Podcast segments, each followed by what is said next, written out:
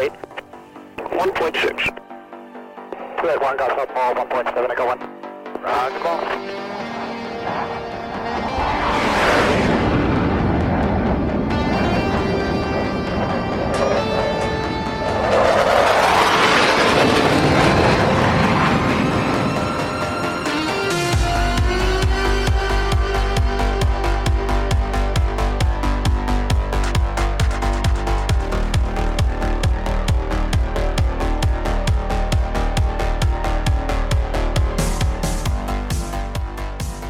Okay, ladies and gentlemen, welcome back to this week's episode of the Dana Buckler Show. My name is Dana, and I am uh, beyond thrilled to introduce my next guest, Lieutenant Tad Godsil, call sign Blaster. Tad, how are you, buddy? I'm doing great, man. Uh, happy to be here. I am beyond excited to have you here. This is something I've been wanting to do for a long time. Uh, for the listeners out there, can you just talk a little bit about, you know, why I brought you on the show today? Sure. So I, I met Dana a couple weeks ago through mutual friends, and he wanted to have a naval aviator come talk about Maverick, somebody that actually saw the stuff. And, um, you know, Maverick was actually kind of a love note to the attack guys out there. So the first movie was about fighter guys. This one really was about an attack mission. And so, um, talking with Dana, he wanted me to come share my experiences. And for me, the movie was fantastic because it was an actual mission growing up with Top Gun, actually seeing a movie that was about what I did in the Navy. It was just fantastic to see. So happy to be here to talk about it. Tad, there's tons of things I want to talk about. Let's let's start from the beginning, though. Uh, you served in the Navy from 1990 to 1999. Top Gun came out in 1986. I'm just curious, you know, right off the bat, where does the the inspiration or the you know sort of where do you get the idea that you know I want to join the Navy? So, growing up as a kid, my dad was an orthopedic surgeon. I had zero desire to go fly. I had zero desire to really be in the military. My dad was drafted in the Navy, so we grew up around the military a little bit, but it wasn't anything that was just pounded into me. You know, you're going to go to Annapolis, you're going to go do this. So, in the theme of the movies here, you and I kind of talked about this last week. So, what really, uh, what inspired me more than anything was uh, my family rented the the uh, v, VCR VHS back then of the right stuff. So it came out in 1983, and it was about uh, the speed of sound, Chuck Yeager breaking the speed of sound, and then the Mercury astronauts. And so what was unique for our family was my mom's boyfriend before she married my dad was in the movie The Right Stuff. So his name was David Clennon and was a reporter in The Right Stuff.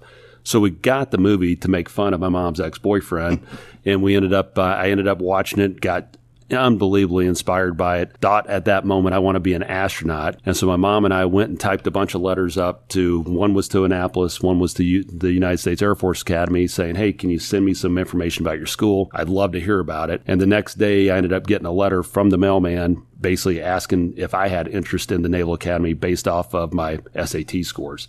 So for me as a kid, 16 year old kid, flipped me out. I got home from school that day. My mom's shaking with a opened letter already from the United States Naval Academy saying, you know, son, we'd love you to come look at our school. And she's, she comes in and says, you're not going to believe what you got today in the mail. And I'm like, how did that happen? We just sent the letter out last night. And she said, I, it's, it's just your fate, Tad. And so she ended up uh, giving me the letter. I ended up getting into it. And so that point on, it was literally watching a movie on Sunday, getting a letter packet from the Naval Academy asking from the admissions office whether I'd be interested in the school. Just kind of felt like fate and kind of uh, took off from there. So you go look at the school, right? You, you take a trip to Annapolis. Took a trip that summer to look at it. Okay, and what and, and said, "There's no way I'm coming here." So I was, I was, th- I was there in the middle of plebe summer. I saw all these kids just going through absolute hell, and I, and the Lords of Discipline, you know, just to throw another movie out there, had just come out. Had read the book from Pat Conroy. And I'm sitting there going, do I really want to subject myself to this? I don't know if I want to do this. Um, so when I first looked at it, it's beautiful campus. I don't know if you've ever been to Annapolis, but it's just, just absolutely gorgeous. It's America's finest running around. And I, I wanted to be a part of it, but I was also kind of intimidated by it more than anything else. So at the time, no, I, had, I, I literally left the academy in July of 85 saying there's no way I want to do this. There's no way. no way. No, What changed your mind? so what ended up changing my mind was I ended up taking the route, and so for me, it, it ended up being kind of lucky as as a kid. I ended up applying for an RTC scholarship as well. I got it. I got that immediately, in August. So the next month, I got an ROTC scholarship. I was going to be able to go into the Navy, school fully paid for, and I was able to kind of take the the load off, if you will. That it's like, okay, so if I don't if I don't go, even though I just said I don't want to go, um, I at least have a bunch of different options. So I was going to Georgia Tech, I was going to Vanderbilt, had a bunch of different options. Uh, other schools also were interested in me, but those were the two main schools I was looking at. And so it was always in the background, though, like, what am I going to do if I actually get into Annapolis? And so as a senior in high school, you know, you're worried about the high school football games, you're worried about who you're going out with, all that stuff. And so, but in the back of your mind, you're also like, what's the next step? What am I going to do? So it was always in the forefront. And what ended up happening to me with Annapolis, I didn't want to go in July and I ended up getting a last minute um, appointment in May, like literally May of 86, about the time Top Gun came out. And the next week, I get an appointment. And so I'm sitting there thinking about life as a 17 year old kid going, well, what do you want to do? And honestly, for me, I looked in the mirror and said, hey, you got an appointment to Annapolis. 15,000 people applied for this, 1,200 get in. Wow. It's the most selective school in the country. 50 years from now, are you going to look back and say, was that a good choice not to go? And I just knew I'd never be able to live it down if I did not go. So even though I didn't want to go, it ended up being kind of the prestige of it. I couldn't walk away from it. I want to talk a little bit about your time at Annapolis, but you said this was right around the time that that Top Gun came out. And I'll mm. openly admit that I was look, I was eight years old when that movie came out. I'm a little older than you. Uh, yeah, just a couple years, but not yeah. But so I'm trying to just sort of wrap my head around the how big that movie was. I mean, I know it did massive things for Navy recruiting. You were already on, on a path before that movie came out. Yeah. But can you just kind of talk a little bit about the, the impact that movie had just on, on pop culture or just recruiting the whole so thing? N- number one movie in 1986 in the entire country, right? Yeah. So it, it, came out. I was going to Annapolis. I go to watch it, and at the time, um, I told you I was I was thinking about being an astronaut. I see this movie, and, and man, it blew me away. You know, it, it was just just amazing, incredible, and for me, seeing the the knocks on the door with the academy ring and everything else, and saying, you know, Duke Mitchum's kid, you couldn't get into the academy, all that stuff. It it it all it all played a huge part at that time where I'm at the inflection point. Am I going to go or not to Annapolis? Because I got my appointment right then. So literally Top Gun came out when I'm at a coin flip. Am I going to go or not go? So, so pretty pretty important. It pretty important. Okay, excellent. Annapolis, when you go there, how long is the school? So basically, what ended up happening was so uh, the movie came out in May. I accepted my appointment. We started July sixth time frame, and it was they call it induction day into plebe summer, and so you go through six weeks of basically hell. And so it was uh, you get indoctrinated. They shave your head uh, you get thrown in with 1,200 other kids that have no idea what they're getting into, and we we basically they take you from the class presidents, the 95% are letter winners in in high school, so the best and the brightest in the country, and they basically take you from being this arrogant high school kid and they break you down to the most lowest form, which is a plebe and basically, so plebe is lower than than well poo is is basically the, the, the phrase, and so they break you down in the whole academy. Uh, what what the what the whole strategy is to break you down, then build you back up in the model that they want to build you as a naval officer. So the whole piece about that six weeks, it's um, there's been all kinds of movies, The Lords of Discipline, um, Officer and Gentleman. You kind of get a taste and feel of it. Right. And I think reading those books, I went into it probably with just an absolute panic fear that this is going to be am I going to be able am I going to be able to prove myself was was really the big thing for me. It was it was a, a huge test and a crucible, if you will, that that you go through. When you first go in, you're going in to become a, a, naval officer. You're going to become an officer in the Navy. Have you decided at that point, I want to be an aviator? You said you want, at one point, you want to be an astronaut, but the goal of Annapolis is just to be, is to become an officer first, right? When, sure. at what point do you decide what your career in the Navy is going to be? So your senior year, they have what they call service selection night. And so it's based on your class rank. So, uh, you could be the last last guy in the class, and if there's enough billets, you could go be you could go, go be Maverick. So we had guys that were five from the bottom. Uh, John McCain's a great example that finished almost last in his class and ended up becoming a naval aviator. So it's just it's the matter of the billets that that are out there. And you go from one until the last guy, when we call him the anchor guy. And so he gets a dollar from everybody. So it's kind of a dubious honor, but you also get some dough right. at the end. So they get a thousand plus bucks. And so the, the whole piece is you want to finish high enough that you get to go do what you want to do. So Navy SEALs now, you have to be uh, very high up in the class to be able to get selected to get the selection to be a Navy SEAL. Um, naval aviators. So what I did was naval flight officer, and those billets went away at about 700 out of the 1200. So they they were prestigious, and you had to, you know, the the class rank at Annapolis was based on your academics, your um, your physical uh, performance, and then also your military performance. And it was hard grades, so only the top 20% got A's. The next 20% got B's. The rest got C's. So it it, w- it was a very very you know difficult thing to go through, and the and the the service selection was based on where you end up landing in the class. Okay. And so that's where you, and so senior year. And so I just say Top Gun came out in 96 and I end up meeting all these people. They're like, oh, yeah, no, I'm going out with Fred. He's going to Annapolis next year and he's already been accepted to, the, to flight school. And so any ladies that are hearing that stuff, that's not how it works. That's not how it works. No. no. Okay. I love that. Okay. Uh, a flight officer. What's the definition of a flight officer? So naval flight officer is basically somebody that's in a, in a naval aircraft that doesn't that's not in control of the aircraft. So the pilot is the one who actually has the stick. Um, you'd asked me earlier, like in the A6, for example, do you have two sticks in there? And we did not. So some of the aircraft do have two two uh, flight controls, and it would be true co-pilots. And and my aircraft, it was I had so many different instruments and everything else. There was no no room for an extra right. stick or anything else to control it. But I'm I'm curious because again, a, lot of this conversation is going to be centered around you know Top Gun Maverick in the Top sure. Gun movie. But oh, when we'll did, get to that. Did right? you want to be a, a, a RIO for an F fourteen Tomcat? absolutely not. No, no. why not? Well, you do, so you don't no, want to be Goose. No, nobody no. wants to be Goose. Nobody. Goose dies, right? And so, so here was the difference in in the A six community, the F fourteen community was. And getting out into into the fleet and everything, it, it was the movie was a, a great depiction. So the pilot, so anybody that's a fighter pilot, you want the ego, the biggest ego equivalent to Maverick or Iceman or any of those other guys. They have to have it. If they doubt themselves, you saw it in the movies that if you doubt yourself, you're dead. And so, um, whether it's landing on the aircraft carrier, whether it's going into a 10G coffin corner or whatever it might be, you want the person that believes in themselves and think I am the best pilot here on the planet. And um, so, in the F-14 community is very pilot centric in the A6 community, it was the Bombardier Navigator was seen as an equal to the pilot because we controlled so much. It was we were a strategic based platform. We were the tip of the spear. Uh, in Maverick, we were the we were the plane that the F-18 replaced. That was going to be the one that was going in to blow up the the nuclear enriched plant wherever. And so we, right. we would be the guys planning all that.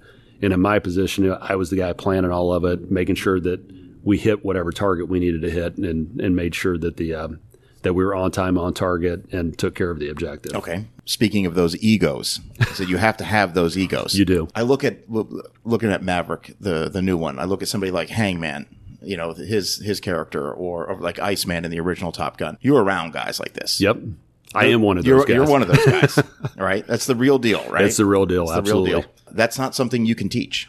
It, it's not something you can teach, and so for me, it was you know, however, you know, 50 combat missions, 350 carrier landings, all what, whatever we were doing out there, it's, it's as soon as you have that self doubt and say, yeah, maybe I'm not up to this, that's when you're dead. And so it, it literally is the naval aviation. It's better to look bad or better to die than look bad is actually one of the creeds. So it's like everybody, wants to be the best. There's it's competition, you know, alpha alpha folks all over the place. And, so when when Cougar turned turned in his wings, oh. top, he did the right thing.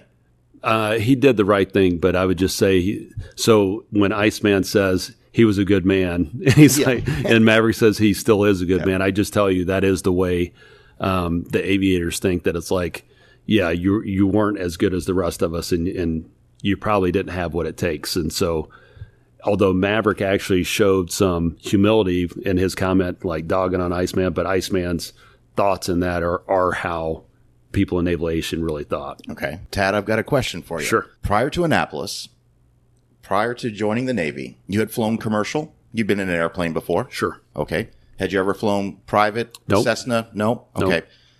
I want you to take me through your, now just uh, help me with the timeline here. All right. Final year of Annapolis, your selection, You've decided what you want to do. How long is the flight school, if I'm using the correct correct terminology? So, and I'm just going to follow that up with, What was it like the first time you went up in an aircraft in the Navy? What kind of aircraft? And did you have any second thoughts the first time you did any type of like G maneuver in an airplane? So, so here, here was the piece for me. So I, I grew up loving roller coasters. And so if, if you're, you know, into some of the things now, they got the, the ones that go zero to 120. And I tell you, that's what a carrier cat shot feels like and is exhilarating, so much fun. So I was a adrenaline junkie high school, loved loved going on roller coasters, everything else. So when I went to Annapolis, it was like I said, my eyes were bad. Goose died. I didn't want to be a, an aviator. Um, now you can get your eyes taken care of and cut, and so I'm a little little uh, a little pissy that like I'm I'm too too many two years too late that like I could have done that and actually been been the pilot and whatever. But so at the time it was goose or nothing, and so what what for me was a great experience was in in 1988. So two years after after Top Gun, and we're going into our junior year. They took us to a week down to Pensacola, and so we got into a T-34, which was basically the the best way to explain it would be like a World War II prop plane Okay. that could go about 250 knots. And so um, I got the most fortunate flight ever. Everybody's supposed to get a 10 minute hop, you know, jump in. I'd say 50% of the folks got sick when they went and did it. I went out and the Blue Angels were flying that day. So they shut down the airfield. So I got to see the Blue Angels from the sky. And then I did basically an hour and a half of acro where the instructor was just like, okay, I'm going to let you have the stick. So it was, it was the, the training plane. So a guy had a stick in the front, I had the stick in the back, and he taught me how to do rolls, taught me how to do a split S, taught me how to do barrel rolls. And so for an hour and a half, I was just out there with my hair on fire, just absolutely loving it. And it was, I think I got done and landed, and uh, I, I think I got a little misty eyed because I knew I couldn't be a pilot. And I was like, this was the most fun I've ever had in my life. So that was going into my junior year, still at that point thinking I'm going to be a sub guy. But it was, it was an absolute exhilaration and adrenaline. You know, if you're into that type stuff, it was, it was the most awesome thing ever. That's incredible. So you mentioned your junior year, you still thought you might be a sub guy at this point, Yep. but this this again plants another seed in Sure. your mind. This this this experience is like, no, I, I uh, maybe being in the air is where I need to be. Yeah. So let's talk about done with Annapolis. All right. So take me through the next phase of So, so then basically what ends up happening is you go down to Annapolis. And so if you saw an officer and gentleman, they go through 13 weeks of officer candidate school. And in that, they go through the dunker, they go through all, all different pieces. So we had six weeks of initial training that everybody went through. So pilots and, and naval flight officers were all together. We go through six weeks. It culminates with a week of survival training that they throw us out in the, the jungles of Florida here. And I basically ate palms and, and, uh, ate, and I think we killed a rattlesnake and, and ate a snake out in the woods. And, um, so not, nothing compared to like what they go through in officer gentlemen. We didn't have, we'd already been through our gunny phase of, you know, everybody yelling at us and all that stuff. But, um, so you go through the six weeks and then you finish that. So they call it aviation in, indoctrin- indoctrination. So AI is the, the first six weeks. And so then after that, the NFOs go one route and the pilots go another route. So we ended up going to stayed in Pens- we stayed in Pensacola as naval flight officers. The um, pilots ended up either going up to Whiting, which was uh, basically 30 minutes north of Pensacola, or over to uh, Texas. And so at that point, you kind of split off, and, and we start doing our training. They start doing their training. I think for people that have have never been in the Navy or even or even taken flight lessons, there's a hell of a lot of book work. Oh yeah, There's tons of, I mean, the, the classroom work. Tell me about the amount of classroom work you have to do because you think train, you think flight training, you're, you're, all, you're always up in the air, you're doing maneuvers and you know, but there is so much behind the scenes, if Yeah. you will, that you have to learn and, and, and just talk a little bit about that, the academic side of the training. so that six weeks of AI was nothing but academics, and so we had to take certain tests, do do certain pieces. We had to do boxing, that was fun, and um, you know, just a, a couple physical things. But then, ground school for the for the naval flight officers was 16 weeks, and there, so that was school, 16 weeks, and it was 40 hours of school, and then we had tests, and so. that It was you'd get done with the test, and literally within an hour, because it was all computerized, they would throw it up on the screen, and you'd know where you landed, and everything's competitive. So literally, with with even within the naval flight side, it was the first phase getting through basic. It was ground school, sixteen weeks, and then we had five flights, and that was it. And then you select. So I'm either going navigation, which was props and P3s, which would be land based, or I'm going jet based, which is going to go to carrier aviation. So literally at that point, that's your major inflection point. Uh, so you're talking four months after you start up, you're you're either going left or right, and whether you're going to be land based and hunting subs, you know, based on a, a, four prop plane that's based on on land, or you're going to the carriers, and so so that's the major piece. What was your? You said that was the inflection point. What was your decision to go carrier? So my decision, it was never even a doubt. Okay. So so when I started up flight school, I wanted to do A6s. Um, so uh, exactly what I said before with the, the difference between the two communities was F-14 was the pilots. It was a pilot based um, community. And the guy in the back, I heard guys say, I'd rather have 200 pounds of gas than the guy in the back. Right. And so when you hear that, it's like, well, that makes me feel real good. So, um, it was, it was just a different respect in the A6 community. So everybody wanted A6s.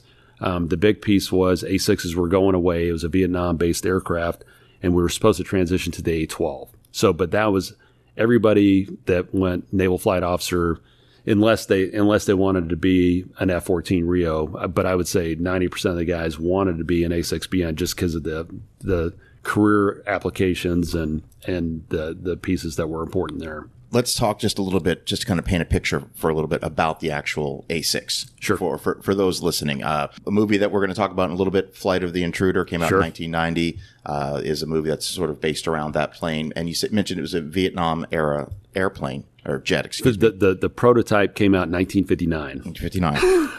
this is not like, like we've watched, we've all watched Top Gun, Maverick, well, you know, this is not a plane that has it even says in the movie that has no defenses like it, it does not have a, we, we, we used to say we were truly offensive truly offensive yeah this is a plane that is used like you said it's a first strike yep you know it's it's a tan you see uh, side by side side by side it's a it's an incredible plane yep why doesn't it have any defenses i mean is there ever a justification for that i mean it, it can carry a lot of ordnance you could never put a you know, a couple missiles on there. I'm just curious. So, so we could carry a sidewinder, but there was no reason to. Okay. So, so really, our best defense was to get down to the ground, and so the the the fighters that were out there weren't going to come down at. So honestly, you know, the the Maverick movie that just came out, they were talking about getting low and everything else, and so our standard operating procedure was to get down to 200 feet, and it was, uh, but at 200 feet, you know, you were still still basically out there and and you would be vulnerable to a lot of different different type uh, um, people that wanted to take you out of the sky. So we would always practice a little bit below that, and so. Oh, yeah, no. So, so I, I see you like clutching yourself. Yeah. So, I mean, the, the lowest I was ever was lower than 50 feet, That's, flying at 450 knots. And so, watching Maverick, it was, I, I've been there and it's, it's a rush, and that's the that's the type of stuff you sign up for when you're in your early twenties. You answered a question I was about to uh, about to ask you. Is that you know what speed were you would you have been flying uh, yep. at those altitudes? And you said 450 knots at, at right about so so mil, mil it, it, it depended. So the whole thing with the uh, with the mission, you could you could see in Maverick where they're saying, okay, we're going to do it at two minutes, we're going to do it two fifteen our thing was always on time on target so you you flew whatever you needed to to make sure the bombs were hitting uh, within 10 seconds of when you needed to. And so, so like even now when things are, whether it's, uh, whether I'm running two minutes late or whatever, I start thinking that if you're more than 10 seconds late, people are going to die. and so, and so it's just things that in your training gets, gets ingrained. And so, and so that's not being on over the target like on time. It's the actual bombs blowing up like when they're supposed to be blowing up because there's always coordinated stuff that has to happen right. in the background. We're going to circle back to the A6 and the retirement sure. of that plane at some point. I would like to talk about the first time you you got in an A6.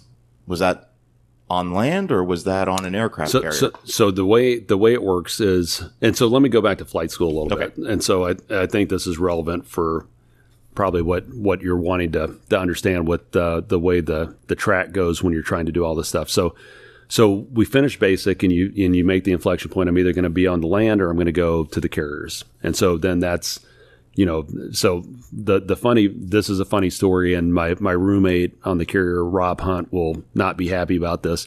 But um, so he wanted to go navigation, and so it's always needs of the Navy. And so I explained the billets before with the service selection and everything mm-hmm. else. And so you could say you could be top of the class, top three or four. And if you weren't on the Commodore's list, you didn't get what you wanted to. It was basically what are the needs of the Navy, and some some nerd, you know, pencil neck geek up somewhere in DC would say, yeah, that's great, but we need like we need to, to get good people and bad people, and so we can't have all the good people going one way. And so they would kind of take the where you landed in the class, and they would filter you out, and it would be the needs of the Navy. So if you wanted to go be on the land, but you weren't on the Commodore's list, even if you might be the number three guy in the class, um, and that's what you want to go do, they're like, "Hey, sorry, we need more good guys over in jets," and that's just what what happened to you.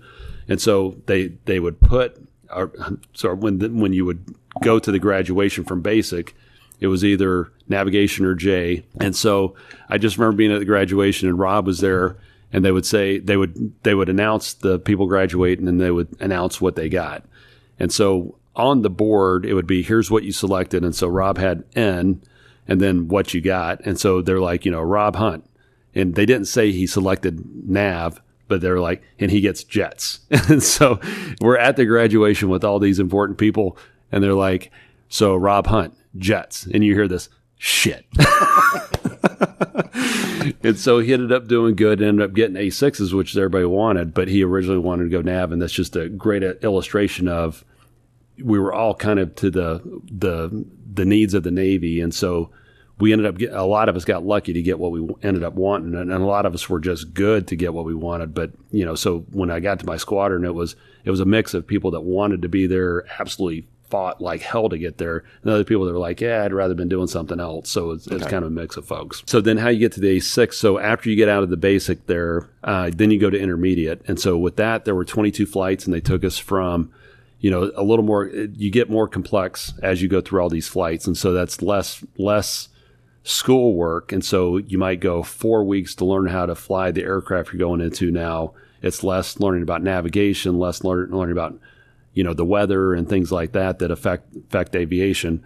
And then it was more into the tactics of we started getting into low levels. So now you're, you're dealing with, you know, how do you fly it at, at this point, we're going 300 miles per hour. So you're going five miles a minute and you're trying to figure out, you know, how do I figure out winds going left, right?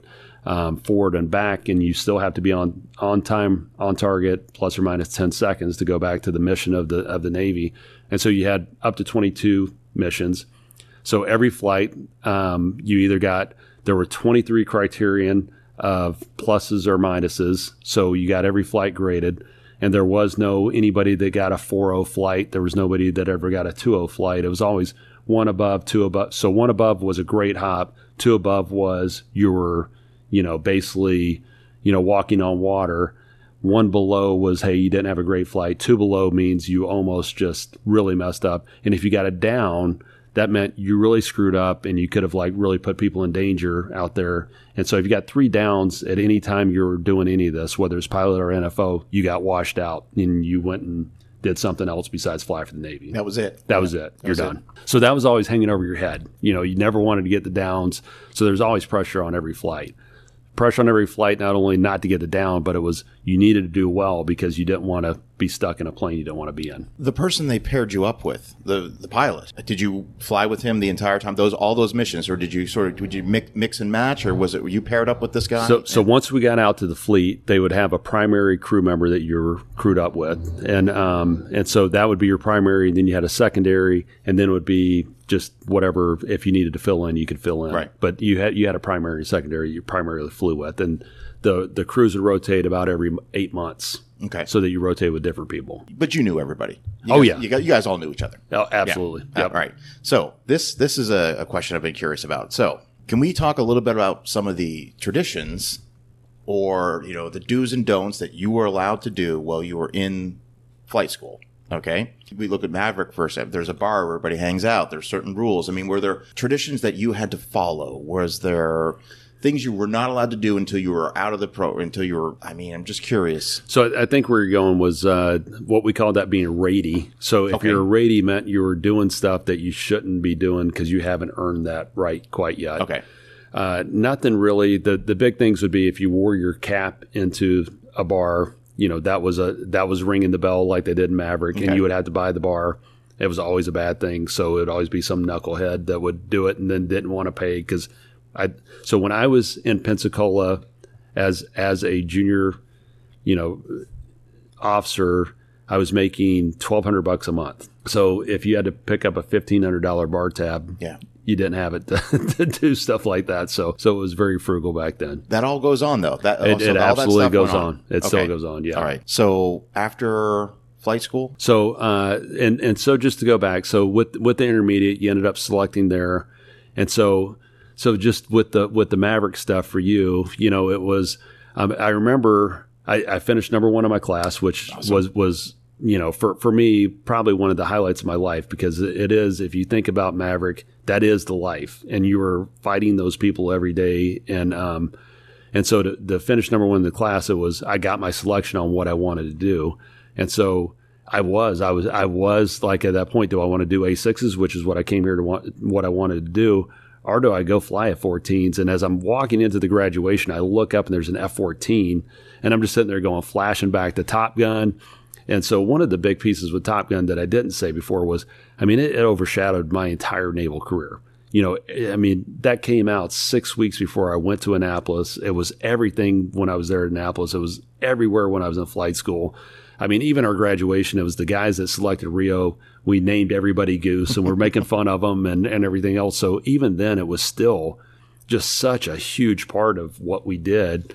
And, um, so even then, like I'm walking in going, am I going to change the selection here, which I had the right to do? Um, even as I'm walking, I remember walking to my mom and I'm like, this is a really tough decision. And my mom's like, what's the decision? I was like, do I fly that? Or do I go fly what I really want to fly? And she goes, you know, you go fly what you really want to fly. And, and it was, it was kind of a, a fun conversation with my mom. I was like, okay, thanks. That's, that's what I needed to hear. And ended up, uh, you know, following what I wanted to do and, and went and flew the A6, which looking back wouldn't have changed anything. wouldn't? Now you're assigned to a carrier or no? right? So, um, so where we went well, after flight schools, you would go to the Fleet Replacement Squadron. okay. That's where you learned how to fly the A6. It took a year of flight school to learn how to fly the A6. What time period are we at right now? Where where what year are we in right now? So when I was in flight school, it was um, the big piece was the Gulf War broke out. Yeah. And so, um, you know, I started up flight school in 1990, and then the and, and then the uh, the Gulf War broke out in basically 91. So by the time I got to the to learn how to fly the A6, this was 1992. So everything had happened, and so all my instructors were guys that actually been in in the Gulf War. So it was pretty cool, like learning from guys that actually been there. So a lot of guys that were on CNN uh, coupled the the POWs and things like that were actually my instructors, and I got to spend time with them. And and then the guys that went in low, um, like they did in Maverick, uh, in the first Gulf War, that was the A6 mantra. We go in low, and it became a because of the defenses that were set up, going low was a bad idea, and that's why the guys got shot down. And so, so the the what ended up becoming kind of the strategy after that was to stay high, stay above the AAA. Uh, that's anti-aircraft artillery, which was not effective above a certain level. So once you were up there, it was kind of the the little bullet big sky theory that uh, gravity would make the bullets bend and they couldn't get up above a certain level. and I certainly don't want to ask if this is classified information by. Any I won't means. say anything Yeah, classified. yeah. Uh, but you know, I'm I'm certainly old enough to remember the, the Gulf War, and I'm. I mean, this was the, the first war that was televised live. You were like CNN. 13 at that point? Yeah, I was 13 at the time. And I remember one of the iconic images of, of that is the night vision cameras showing Yep. the, the, you know, the The fireworks in fireworks in the sky. Yep. So at what altitude could you, was that not a problem that the planes would fly at? So, so that is classified, Okay, but it, it's sorry. Yep, it's yep, it's yep, it's it's above a, it's above a certain altitude. Above a certain and, altitude, and yeah. once you're above that altitude, you're you're not seeing anything. So, uh, as far as those are tracers that are coming up. Yeah. The, the tracers are no issue, but the the sur- surface to air missiles that are coffin corner from Maverick, Yeah. those were always an issue. And so, even during that time, it was it was something that folks had to think about. So the A6s though, that they initially, they, they did the low. They they, came in low. they did the Yeah. low initial and so in the first gulf war it was they went in low and kind of got punched in the face a little bit with going low and then at that point they they switched up the strategies and went high after that point and so um, for us in the A6 community we hated that because that was kind of our mantra that we go low and you know stay underneath everything but it was also you always have to change to whatever the uh, strategy needs you to do. So um, in the Gulf War, it was go, a more go high strategy with precision guided munitions. when you joined the Navy, it was peacetime. While you're in your training process, a war breaks out, and you said you were in '92. You were doing the the, the actual A6 Yep. instruction. I mean, what's going through your mind at this point? Are you are you just sort of, uh, you know, because you, you you didn't participate in that, but you were with people. The people training you did participate in it. Does it change? Did the reality of, of what you might be asked to do change at that point when a when a war broke out? Not at all. So I'd, I'd say when going into the aviation community, you know, you get the first big kick in the face when uh, we all had the SGLI, which is the service group life insurance, and so everybody signed up for two hundred thousand a year, and then it was like, oh, by the way, here's the aviation discount. If something happens to you, with if you're in an aviation mishap, you only get fifty cents on the dollar. And so you hear that. So I was a, I was a math major at Annapolis, and I go, okay, so I can do the math, and I know how that works. And it's like, okay, so I'm taking some big risks doing what I'm doing. Um, but it was also just one of those things that you heard, you kind of absorbed it, and it was like, yeah, no, it's not that big a deal. Okay, all right. I'm going to circle back. I'm, I want to talk about being on an aircraft carrier, life on an aircraft carrier, but we haven't mentioned that while you're in the Navy, a movie does come out called Flight of the Intruder, Sure. which features the A6. Which tell me tell me what the response to that film was in the in the Navy community. So in the Navy community, what was funny is there's a quote in that movie that uh, fighter guys make movies, attack guys make history. And so coming out of that movie, it was the big joke within our community was fighter guys make movies, attack guys make bad movies. and so I would tell you from, so that one came out when I was in the process of selecting A6s or F14. So it was between, between two movies. Do I want to go with the bad movie or do I want to go like the epic movie of all time and go with Top Gun? But the piece was, um, you and I have talked a little bit about there are components of Fly the Intruder that if your listeners haven't heard, I'm going to tell them to go listen or go watch a couple of these pieces that are really what flying in the Navy was all about. And uh, it really captured the essence of what was going on within my aircraft. And so maybe, maybe we can talk about some of that, or you can lead me, lead the witness the right way that you want me to talk about some of that. Well, we'll we'll, we'll come back to that. I just Okay. wanted to see how that movie how that movie was received. it, it was one of those things that I think it, everybody thought it was going to be the next Top Gun, and it wasn't. They tried to make a few Yeah. Top Gun clones, if you Yeah. will. You know, uh, Yeah. they tried to do Nick Cage uh, with Apache helicopters Yep. and Firebirds. Yep. Of course, we've we've jokingly talked about Iron Eagle a few times, so Yep. maybe we'll circle back to that one Sure. in a little bit. Tell me about life on an aircraft carrier, and more importantly, tell me about your very first carrier landing and takeoff. So life on an aircraft carrier was uh, so. I've I've heard a quote that I think is probably the the best way to capture it. It's uh, there are days, weeks, and months of sheer boredom sec- separated by seconds of sheer terror. And so life on the carrier was it was 6,000 dudes on a carrier. and so we were in a tight space.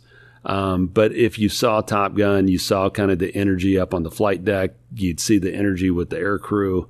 And it was one of those things that it was, it was a sacrifice to be on it, but man, there was there was so much energy and fun being on the carrier as well. So there there was a lot of lot of really cool things about being out on an aircraft carrier. and of course, this is I'm, I'm only speaking from things I've seen in movies and, and things like that. But I've always sort of had the sense that the the the aviators were kind of the, for lack of a better term, the, the cool kids in school on the aircraft carrier. I mean, kind of you know could walk with their head a little bit higher. Uh, is that is that any truth to that or?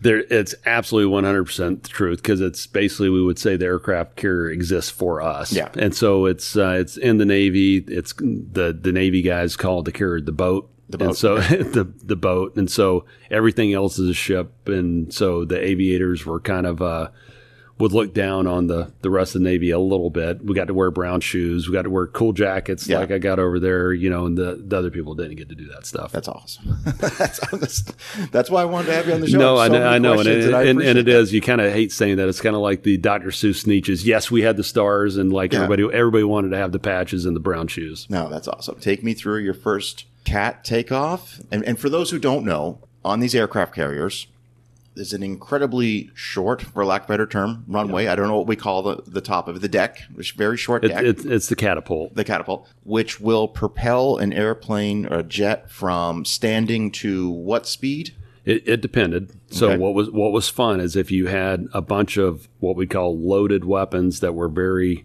uh, non aerodynamic. So you'd have to get even faster. So we'd go zero to 150. So kind of like a Tesla these days. Right. Probably best best reference for folks. Take me through that very first that very first launch. So when we were at the uh, fleet replacement squadron, we would go out, and so uh, I ended up going out with um, another another student. We were absolutely petrified coming in, and so it was it was the first landing. So we didn't take off first. So it, was, it was going out, taking off out of Virginia Beach, and we went and landed at the aircraft carrier. And it was boy, the first time you're coming in, and you guys can go out to YouTube and see one but it's you're used to landing on a 12,000 foot runway and you come in and you have about 50 feet of space really that you need to put the tail hook into. And so it goes from being this, okay, so, so it was hard enough doing the 12,000. Now we're doing other stuff and you're dealing with crosswinds. You're dealing with a, a pitching deck. It's, we It's in do- motion. It's in motion. It's moving. Um, it helped a little bit being in motion. So the closure rate it would go into the wind, so you'd kind of be going. It, it would the the closure rate would be slower than it would be if you were going faster on a runway or anything like that. But but it's still going into landing on a pitching deck. Um, absolutely petrified, and it was during the daytime. So the first one during the daytime was it was petrifying, and I did 35 in the first day. So it was like literally oh. they they landed us, and I ended up staying in the in the plane with a bunch of different people, and it was doing the doing the daytime after you did those first couple terrifying you get it out of your system. It was literally like going on a roller coaster. It was great experience. It was fun. Absolutely loved it. It was the night times that weren't so so much fun. Okay, let me ask you this. Before before we get into the nighttime, and and listeners, you can't see this, but I'm I'm just asking the the angle of attack that you come in on an aircraft carrier is different than how you'd land on a runway, correct? And you don't really flare up, or or do you? Or how, how, I'm just curious how So, that. so here would be for the listeners out there. So, if you guys have flown on commercial aircraft, there's there's the people that come in and kiss the runway. Those are probably your former Air Force pilots. Okay. And there come some that come in and you absolutely come in and it's a controlled crash. Right. And usually when that happens, when I get off my my airplane after a controlled crash coming in, I'm like, hey, I think you caught the two wire, nice job, and it turns out to be a Navy guy. So our our lady, and it's uh, it's primarily you're coming in, it's a controlled crash, you're putting the tail hook, you're placing it in between different wires, and it's it's just it's a totally different different landing than you do when you're on the uh, when you're landing in, uh, on the Air Force type rollout. I absolutely love the fact that when you fly commercial, you based on the landing, you can identify Oh, absolutely. whether they were Air Force or Navy. No, it, every, if anybody's listening, they go, "Yep, no, I can tell." that's incredible. You did 35 of these daytime It, in the day, in the yeah. day. Okay, and uh, you said after the first couple ones, it was it was It was then fun. It was fun. It was absolutely great. Tell me about a nighttime carrier landing because so the so the night incredible. the nighttime carrier landings were different. You're coming in on instruments until you get to, you know, call it three quarters of a mile, and and when you're coming in, you really can't see. It's A lot of times, a perfect night, you can see see the aircraft a little bit off in the distance. You can see the lights. I don't know how guys did in World War II coming in with lights out and stuff like that. I mean, just petrifying. So, but coming in, and it would be um, if I was with the pilot I'd been with for a while, it'd be like, "What do you want me to call out?" And so for most pilots, they were asking me to call out the uh, the vertical speed indicator, which meant kind of your acceleration down. And so we always want to be about 400 feet per per minute coming down. And so it would be nice gentle glide glide path coming in. And um, but at night there was a lot of times I couldn't see anything, and so it would be coming in and just do I land or not land? And if I felt I, I felt acceleration on the jet, I knew we were going back around for what we called the victory lap. And so on the carrier, I had about 100 landings at night, but I probably had about 200 approaches, so about 100 victory laps where we just Oh, wow. missed. Okay. So nobody ever went short at night, and so it would always be you'd always be going a little bit long with the power on, and uh, nobody wanted to hit the back of the uh, aircraft carrier because basically aircraft carriers never lost one of those battles. Yeah, so no you, kidding, no kidding. you'd want to land long. So so when you come in and then uh, because I always it, it always sounds like I watch a ton of these on YouTube. It always sounds Yep. like when they when they do get the hook though, it does sound like the engines are They got to they got to be back up. Just they got to be full on, Full on, especially in the A6. So our, our our weight to thrust ratio was just that. That if we didn't have the the power fully on, you weren't going to go up back around, and you would simply plunk off the end. Can you talk about, without getting into any real detail, missions that you went on, flights that you did? I mean, are, are we allowed to discuss that at all? I mean, without So- we don't have to name countries or anything like that. Just- No, I, I mean, I, I'll, I'll say like the missions that I was on were over Bosnia and Iraq. Okay. and so it was it was basically from ninety four to ninety six, and so uh, over Bosnia, you know, it was we were over there doing a peacekeeping mission, and so we were doing doing a whole bunch of different pieces that. You know, Bosnia and Serbia had were, were going at each other, and we were over there just trying to keep the peace.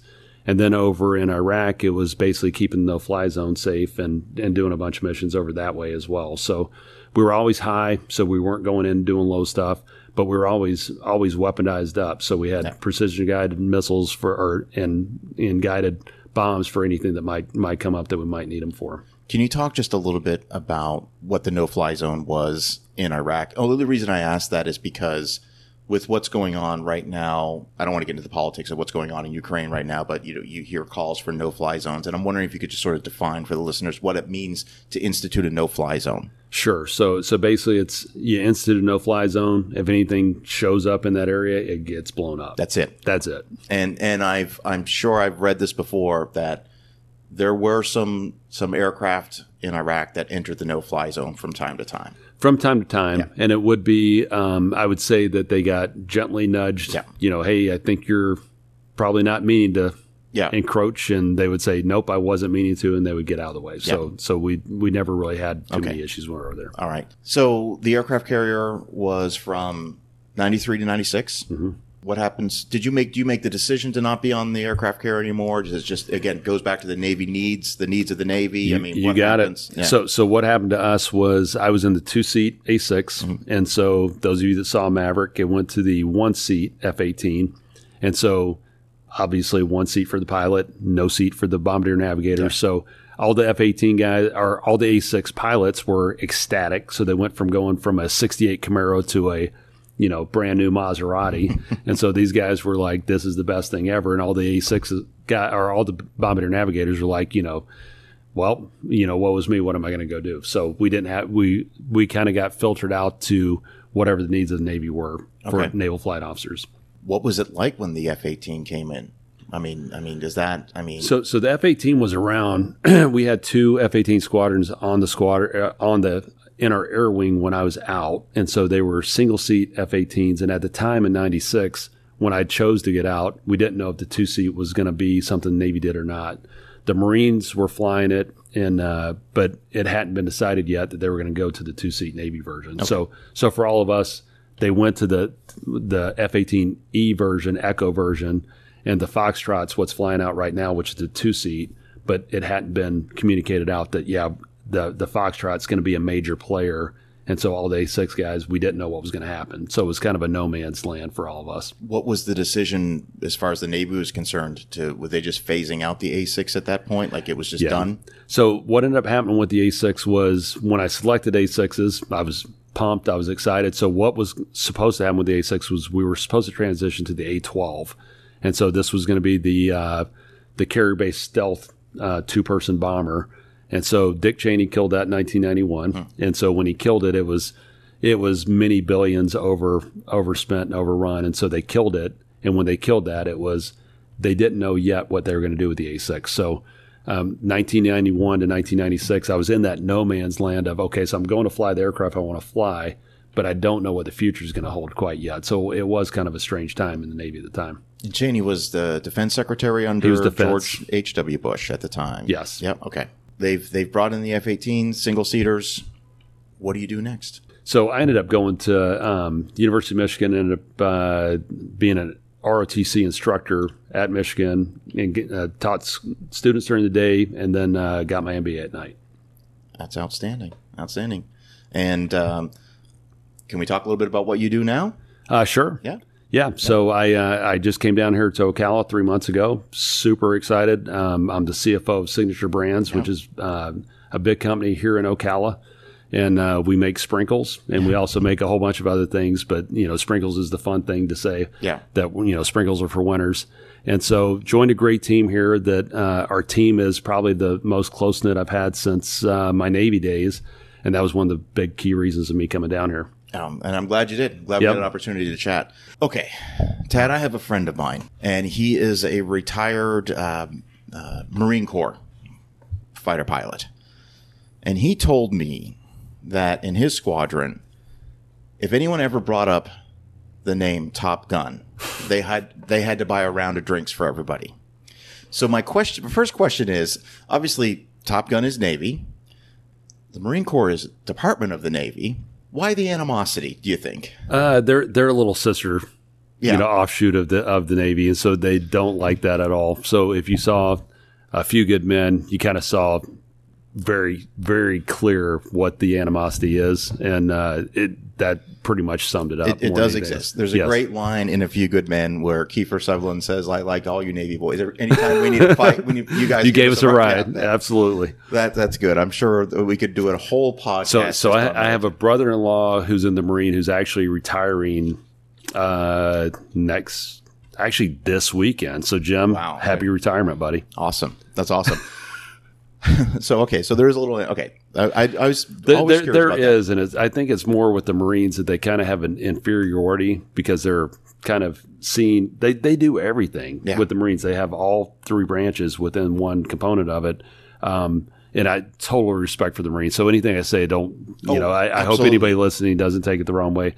But it is definitely uh, they're they're definitely a step above with the discipline and the military ranks and you know all the military honors and all those things that the Marines really take it seriously. So um, it's it's different than the Navy, especially in aviation, where with us, if you're one rank apart, you were a call sign or whatever, and with the Marines, it, it is very very very strict. Okay, real quick, if if I forget to ask this question, and I'm editing this podcast tomorrow morning, and I say, "Damn it, Dana, your call sign is Blaster." Yep. I'm going to ask. It may, may sound like a dumb question, but I genuinely don't know. Do you get to pick your call sign, or Absolutely is it not. absolutely not? It's bestowed upon you. Okay, can you maybe take me through that process? Sure. So, so the call signs are basically what everybody within the ready room decides they're going to call you. Okay. All right. So you can come. So you know you hear all these things. So I, I saw one of one of the shows on Discovery, and it was really funny.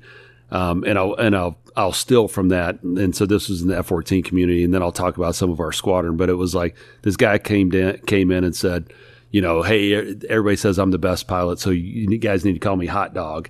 And they were like, yeah. So he didn't like hold up to that call sign, so we called him Boner.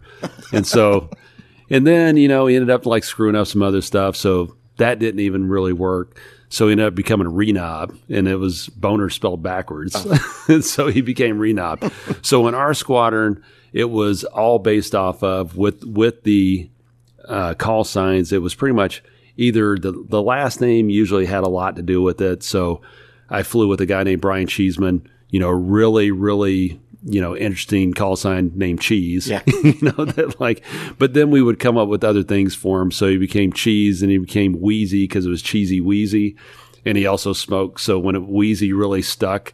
And he didn't like being called Wheezy. And when you don't like being called something, then it sticks. Six. So even though it's Brian Cheese, everybody knows about Cheese, like we called him Wheezy. And then, um, so with everybody else, it was usually something would come out and it would be, don't call me that. If you said, don't call me that, that became your call sign. Okay, I love it. Can we talk about the origin of your call sign? So my call sign, my, my full name is Raymond Dean Godsil III. And so I originally was Rain Man. Okay. And so it was uh, another movie. Yeah, Rain okay. Man came out, and I ha- and I do have a very innate math skill that is borderline Rain Man. Okay. And so I was Rain Man for probably the first six months. And if you actually go out to the Discovery show Thunder from the Sea, my aircraft is out there with RD Godsil 3. Okay. And then underneath there's Rain Man. Okay. That's what. But then what ended up happening with Blaster was Rain Man just didn't really stick. And so it's what sticks. And that's really what becomes your call sign. And so in the Navy, when you go temporary active duty, Um, it's called TAD. And so my name is Tad, TAD. And so we had name tags made out for Blaster TAD. And I was standing watch one day, and this one guy came by and he was like, How have we not started calling you Blaster Tad? And so he threw a Blaster TAD on while I was on watch, and I had it on. And then all of a sudden, I became Blaster. That was it. And that was it. That's a good story, though. I like that. And it stuck. That's perfect. That's good. That's good. Do you remember the movie The Final Countdown?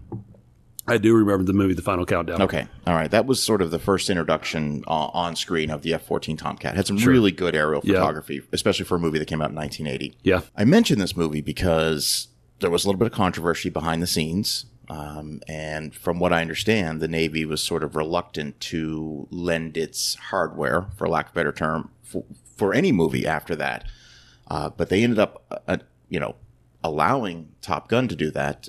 Could you can you talk a little bit about what the controversy was with the final countdown? I would just tell you, think about the timeline 1980, Cold War. Absolutely did not want to, anybody to know what our top fighter or what the capabilities were. Yeah. So that that's what it was all based off. Okay. And so in 86, I think it was more, there was still a lot of obfuscation. That's a big word for tonight. Yeah. On, on what the F 14 could do and, you know, what the capabilities were. It was more about, you know, it was really more about the dogfighting and everything else. You didn't get into the Phoenix can go X miles, and and that's really with the way the fighter guys thought about their missiles and things like that. It was literally like the old school jousting. Who's got who's got the bigger stick? And so if you could hit another plane from 50 miles away and their range was 30 miles away, you could go to the range at 50, shoot a shoot a missile, and get out of the way. And so um, I think any of that stuff with the classifications, it was nobody wanted to know wanted the Russians to know how big our stick was. And that's why when you watch Top Gun, it's just pure dogfighting. Just It's- it's absolutely. because you're right. I mean, Yeah. the, the- even I'm aware that you know the, the F-14 Tomcat had had missiles that Yep. could strike targets from huge distances, and for Hollywood production, that's not. That's not exciting. sexy. It's not yeah, sexy. Yeah. It's like we fire a shot, we're, we're on our way back. Yeah, you know? exactly. So, what is the general consensus amongst naval aviators of the accuracy or lack of accuracy in the original Top Gun? Oh, the original Top Gun was a fantasy. Okay. I, it, it was. There, there was a lot of great, cool stuff in it, but it was there was a lot of stuff in there that would not ever happen. So, um, you know, as you went into flight school and everything else, they would be like, "Hey, you're not going to buzz the tower. you're not, okay, you're not okay. going to do some of these things." And going through the hard deck, you could not go through the hard deck. Things like that. I mean, you're you're dead. So I have two questions on that. that, that Sure. that's- okay, so so in a real in the real world scenario, when Maverick buzzes the tower uh, halfway through the movie, and they uh, the officer spills coffee on him, whatnot, uh, what could one expect to, to happen to them if they uh, if they did that? uh, they would they would not be flying rubber dog shit out of Hong Kong. they would basically be on a tin can out of some really bad place, Adak, Alaska. So you wouldn't be you wouldn't be flying. You wouldn't be doing anything. That, that, that was it. I mean, so that, that, That- one stunt he did could have should have Wing, wing- his wings would have been pulled. Yeah, absolutely. And and he was at Top Gun, which Yep. is the prestigious, you know, it's the Yep. was it Navy's weapons fighter. I mean, it's. Yep. I just I, I watched that It- movie. it- it wouldn't happen there. Wouldn't happen. and, and the and the guy that was in the tower at San Diego would not absolutely like transport himself to the carrier as well. So Yeah, exactly. That's another, one. that's another one. The hard deck is is a it's, it's an altitude that's established. So so just very very easy. Hard deck is the equivalent of the ground, Okay. right? So if you go below the hard deck, you just went to the ground. Okay. So that's when they're like, "Hey, so you went below the hard deck." And when he says, "I went below the hard deck, there was no danger. I took the shot." It was like he would have. So if he had stayed above the hard deck when Jester went beneath it, it should have been a kill for him, Yeah, because right? because Jester, Jester he, he goes. Yeah, below he went deck. below the hard deck, which is bullshit. Like, that- See, this is I hate that guy. But that's. You You're absolutely right. You know, Yeah. you're watching this movie. He you're, should he should have stayed like literally hundred feet above the flight deck. Said, "Hey, you went beneath it. You're dead. That's it. I got you."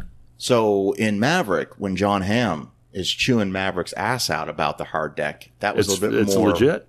That Yeah. that was absolutely legit. And he files a paper to have Yeah. the hard deck lowered. So that's Yep. that's really really interesting. Can you explain what happens? Spoiler alert for Top Gun. If you're listening to this and you haven't seen Top Gun, please But but please go see it. Please see it. Hit pause. You can hit pause and come back. And explanation of what happened to Goose.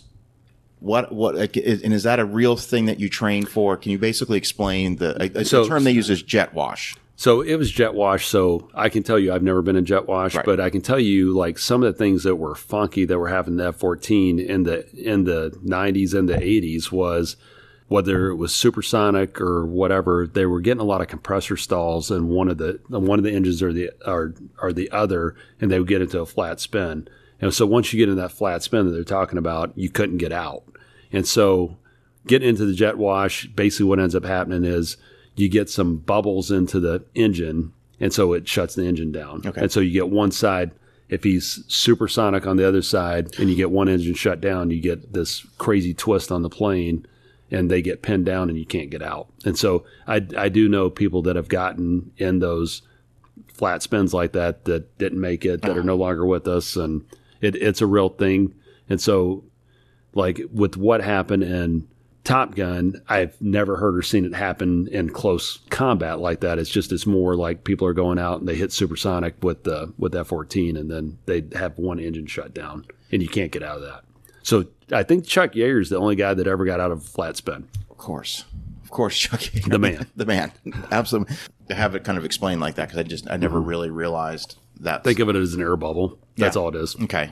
And and that was one of the things that you know I, I talked about in the, uh, the the Maverick episode where we, we talked about the Navy had requested some changes be made Yep. uh, to the script. Sure. And and one of them was that I think in the original script, if I if I remember correctly, it was supposed to be two colliding. You're talking about the collision. Yeah, you, that- you don't that- want beat to beak. No, that- absolutely that, not. wouldn't happen. No, I mean that wouldn't. I mean no. It, so trust me, it happened. happened. And you don't want to ever have a movie like that that Yeah. people are talking about it. Yeah. Okay. Yeah.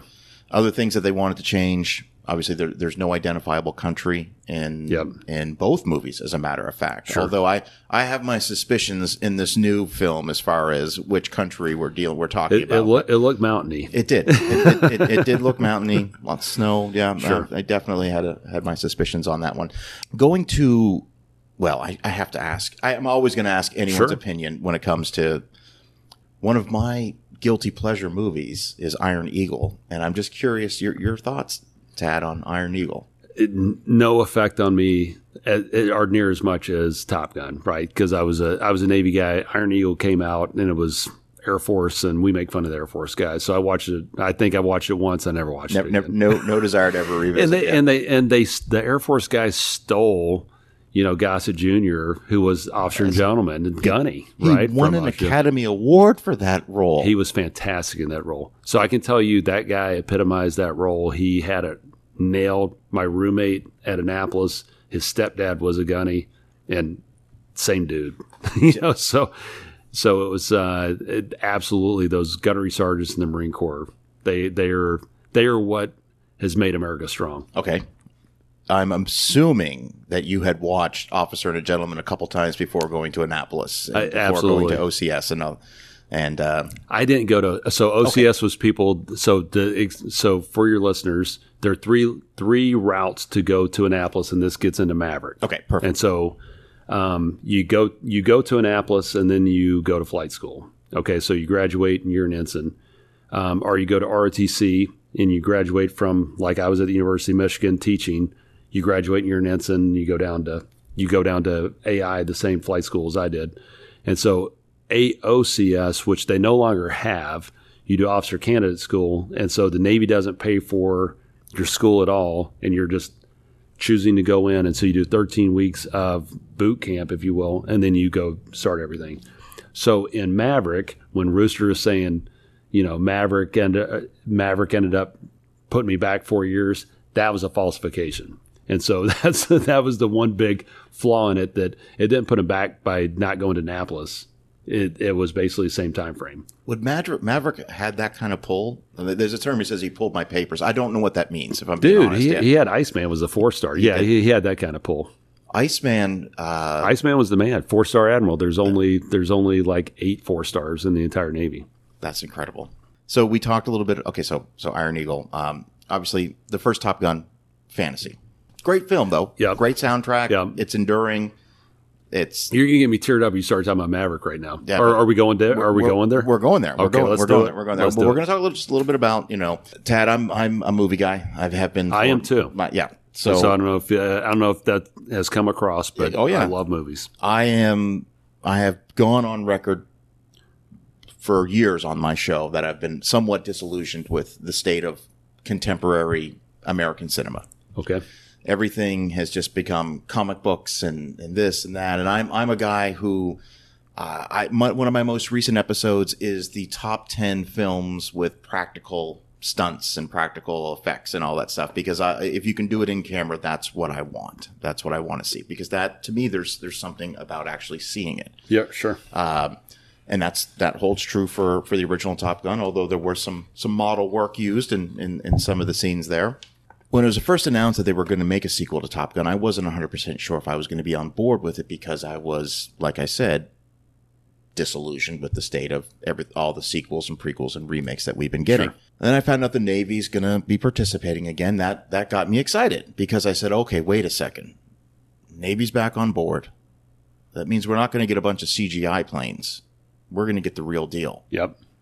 And when that first trailer dropped in mid 2019, I mean, excuse my language, I lost my shit on that. That was Me as well. one of the best trailers for. Yeah. I mean, and I knew then and there that this was a movie that I was. I knew I was going to love it. Yep. And I know Hollywood makes great trailers for terrible movies, but I knew I was going to love this because that scene of that F 18, I mean, what is he? 100 feet off the ground, if that, the opening teaser trailer? He might have been 200 feet. But- you know, those F-18s are kind of sissy guys. They Yeah. can't get low like these. Like, I love it. I love it. So, oh my God, I can only imagine you were like me. This movie kept getting pushed. Yep. For for reasons we don't need to get oh, into. We all know why. so frustrating. but I will say this: Tom Cruise had the final say on whether or not this movie was going to get, for lack of a better term, dumped onto streaming services, Paramount Yep. Plus. I mean, Paramount was they were desperate to get subscribers. They could have put this on their new streaming service in late 2020, and that could have brought out a few million subscribers and justified it. The fact of the matter is that this movie was released in May of 2022. I got invited to an early screening uh, at IMAX. I've seen the movie three times in theaters, every time in IMAX. And I'm a civilian, Tad. Okay. And I was tearing up in the first three minutes of that movie. So I have to just, before we get into the, the, the meat of the film itself, take me through your anticipation and your first viewing of the movie. I'm assuming it did not disappoint. So for me, absolutely. With what you're saying, like 19, me and my Navy buddies were going back and forth. What's going to happen? We heard stories of Goose's kid, something with Iraq, with, uh, it was Iraq originally what we heard with F 14s because Iraq, or I'm sorry, not Iraq, Iran. And it was some, something to do with they go back behind enemy lines, whatever. So some, something had snuck out. So we're hearing like teasers of what's going on and, and what's, what's happening. So there's a whole bunch of juice around like what's happening. So then when the actual like the the trailers came out, it, I was like, holy shit! Like this looks awesome. And so everybody I know was hugely anticipating this thing coming out. Like I said, I mean it. Top Gun overshadowed my entire Navy stuff. So I I am a Navy dude since 1986, and so it has it has dominated the Navy culture since 1986. And so to see this come out, um, and then to see some of the other trailers. Did you see the uh, the alternate trailer? Oh, yeah. No, I've seen them all. Yeah. So the, the alternate trailer on why didn't you make two star that hasn't really didn't make the movie was one of the one of the funniest things I've ever seen. So we won't like get into that with the listeners, if you will, but um, but as far as like so I went I had to watch an IMAX as well. And so the opening scene with the with the music and with the aircraft carrier, I could smell it, I could feel it. I mean, literally, I could feel the steam coming off of the uh, off the carrier. I could smell the what we call non-skid on the on the uh, aircraft carrier. So non-skid is literally steel mixed in with sand, so that basically um, on a steel deck like that, stuff just doesn't slide off and get oily and like slide off. So, but literally, like if you fall on it, you get a strawberry that lasts for six months. Wow. And so I could smell the non-skid. I could smell the hydraulic. You know, I could smell everything that the George Washington had. And so, and then hearing the music, I'm sitting there watching. I look over at my 22 year old son. He looks at me, and I'm like, "Look away! like, don't even look at me. This is I'm disgusting. I know. Look away." And so it was. It was. Uh, for me, it was so rewarding to to see the, the whole movie. They did something a little bit different with this film. Let's say a little bit different. They did something drastically different with the production of this film in the sense of I'm when, I mean, I've seen the original Top Gun a hundred times. I'm saying that facetiously. I've seen it at least 20 times start to finish. Sure. The actors are not up in the cockpit of an F-14. They're just not. Yeah. They're- They may have done a couple, you know, shots of them actually in the plane. But when you see anytime it's the actor on screen, in a, you know, I've always noticed the camera's just kind of, it's always kind of swaying back and forth, and they're clearly behind a, a rear projection screen. I mean, that's Sure. that's what they're, that's what they're doing. From what I understand, the Navy took Tom Cruise up a couple times in the F fourteen. They during the production of the movie, Sure. but but that's for Top Gun Maverick.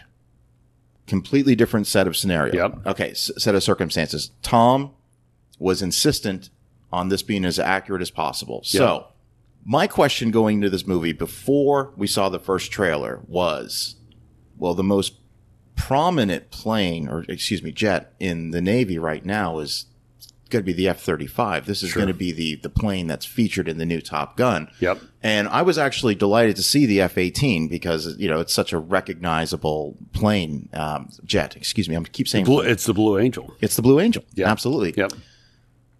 Maybe you can speak to the simple reason why the F 35 was not used in this movie.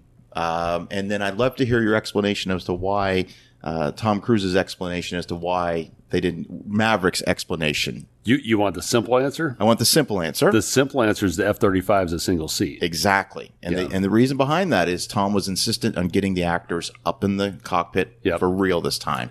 And, and so the, what was unique in Maverick was they had they had both the the Echo and the Foxtrot that they had single seat and double seat.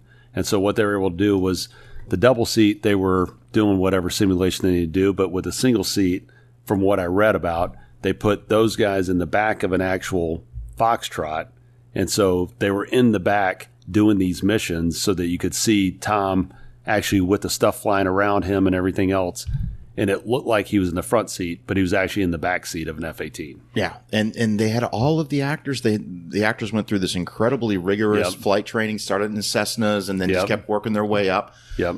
They're really in there pulling those maneuvers, Yep. pulling the. I mean, and that is a level of authenticity that I've frankly never seen in a movie before. Yep. and that's one of the reasons why I think this movie stands out above anything released in the past so, twenty so, years. So here's a unique thing. Just thinking out loud with you. I mean, Okay. this goes back to who was the guy um, that did the first like aviation movie back World War One. What's his uh, name? uh, Howard Hughes. Howard Hughes. Yeah, I mean, I'm just thinking of Yeah. the Aviator, right? That's an I mean, authentic movie. Yeah, No, but yeah. I, I think this was literally on par with the Aviator, where he was looking for clouds so you could see the the actual Yeah. speed of stuff. I mean, this is probably the biggest step since the Aviator on actually like breaking down on what really happens out there, so people can understand it. it, it's it's incredible. Now in the movie, and I'm just the little touches, by the way, the little Oh, touches yeah. in the movie, like when he is, and in spoilers It- for it- Top but, Gun but, Maverick, but it was way. all the wraparound, right? Yeah. They did such a great job of closing every open-ended piece of Top Gun, Ab- and I'm sure you're going to get to it absolutely, absolutely. because I've listened to your podcast the, before.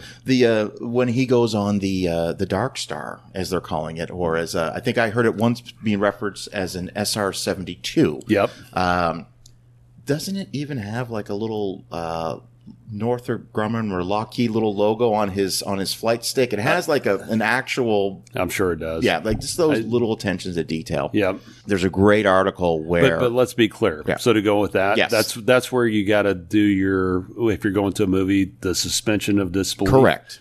You do not get out of Mach 10 explosion. No, no, that's what that, yeah, that's that's that, there was there was a few questions I had, and that yeah, was going to no, be one of them. not so, one that anybody gets out of. um, okay, so we're going to get into some some facts vers- facts versus. and, I, uh, and, I- and I hate to dispel some No, I- stuff for people. listen, I want to make sure everybody understands. We love this movie. Absolutely.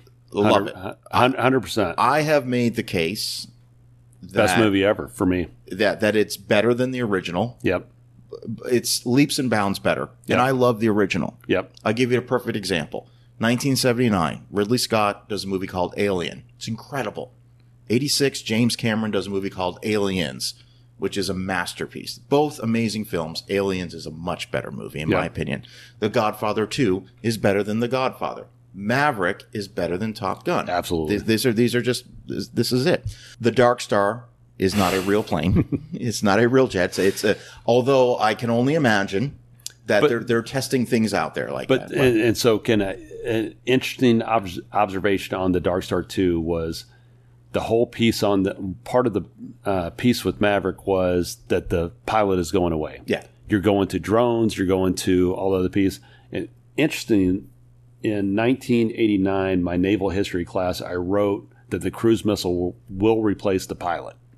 So that was one of one of the things that, that I wrote on, and I, I got an A on my paper, and it was, you know, the Navy would rather spend a million dollars shooting a cruise missile somewhere than having an air crew they spend a million dollars on that has human life associated with it to go deliver the same payload that has a shot of getting shot down, and then what do we do with that with the news, with the PR, with everything else? And I was like, aviation is going away. So this was 1989 that I wrote the paper, and of course, this is when I was going submarines, and we were going to be launching the cruise missiles from the submarines, and I didn't want to be goose. And so, you know, so this is all piece, but it was, it's ironic, like watching the Maverick movie and it, and that's where we are right now. And so it's almost the Skynet stuff. Like at what point is all these pieces going to be replaced? And that was what a lot of the movie was about was you can't replace the Mavericks of the world that you're always going to need that human element.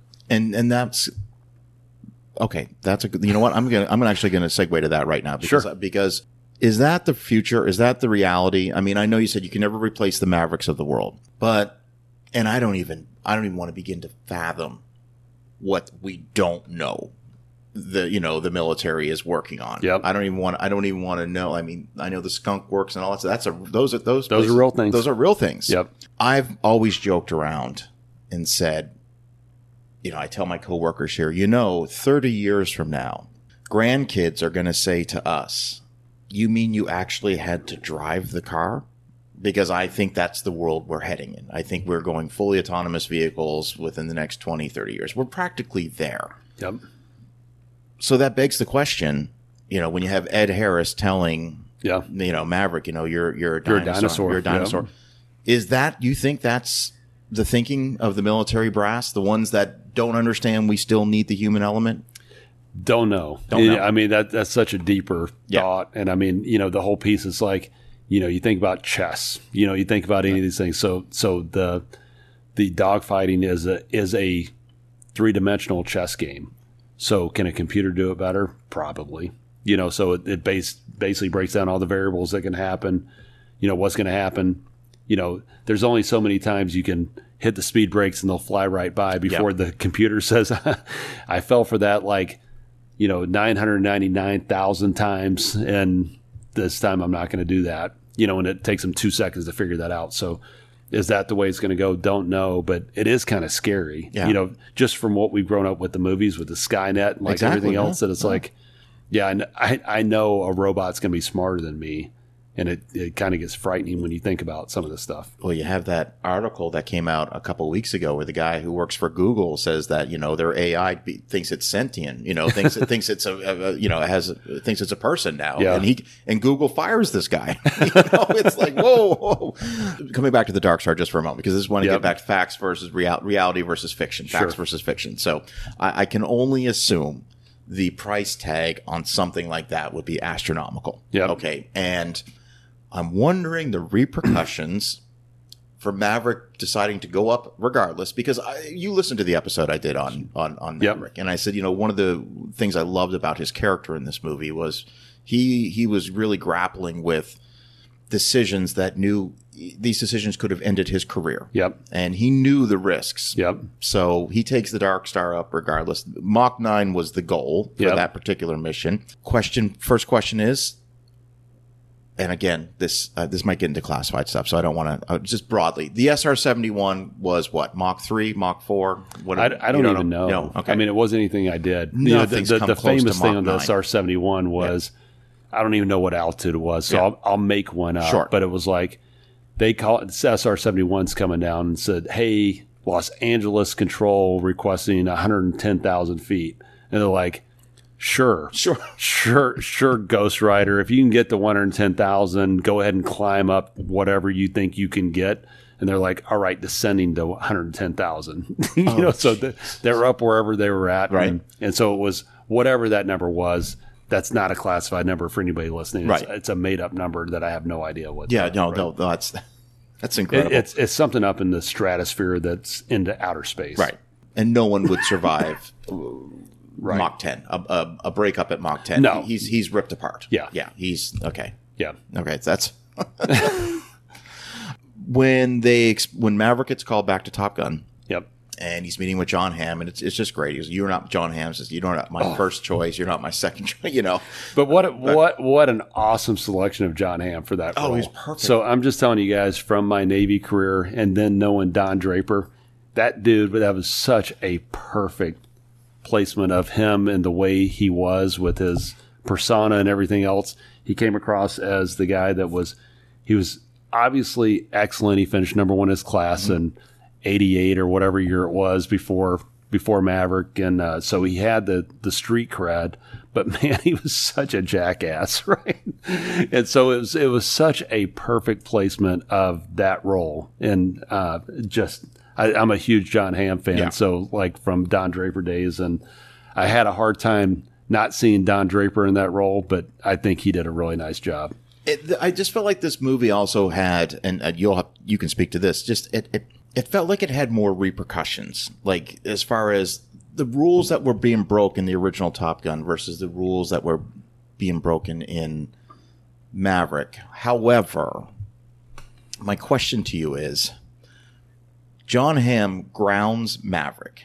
He changes the parameters of the mission from 215, 230 to four minutes, changes, you know, the altitude. How easy would it be for Maverick just to hop in an F 18 and then just do the run for everybody? I mean, would he just be able to just get on the flight deck and just take a plane up like that? Or, No, no, I didn't no, think so. No. It, it'd be very difficult to do, and especially in that environment like that, it would have been. Yeah. It was exciting though. Oh man, it was fantastic, and then seeing John Hamm's face Yeah. with that, like, uh, you know, the sour milk that that is the Don Draper look. Like, oh, I'm just pissed off. Because he knew. He, he knew like, and so th- him setting those parameters, knowing that it was a, he was making a suicide mission more of a suicide mission. like it, most of the most of the people there were saying, "Hey, I'm not signing up for this. I'll sign up for it if you give me a chance to live and fight." But when it was okay, we're going to take everything down, so we're we're taking it a little more realistic. Nobody there was was buying off on the mission. Okay. And if you don't get buy off on that mission, nobody's going to go do it. So there was a been there would have been a choice.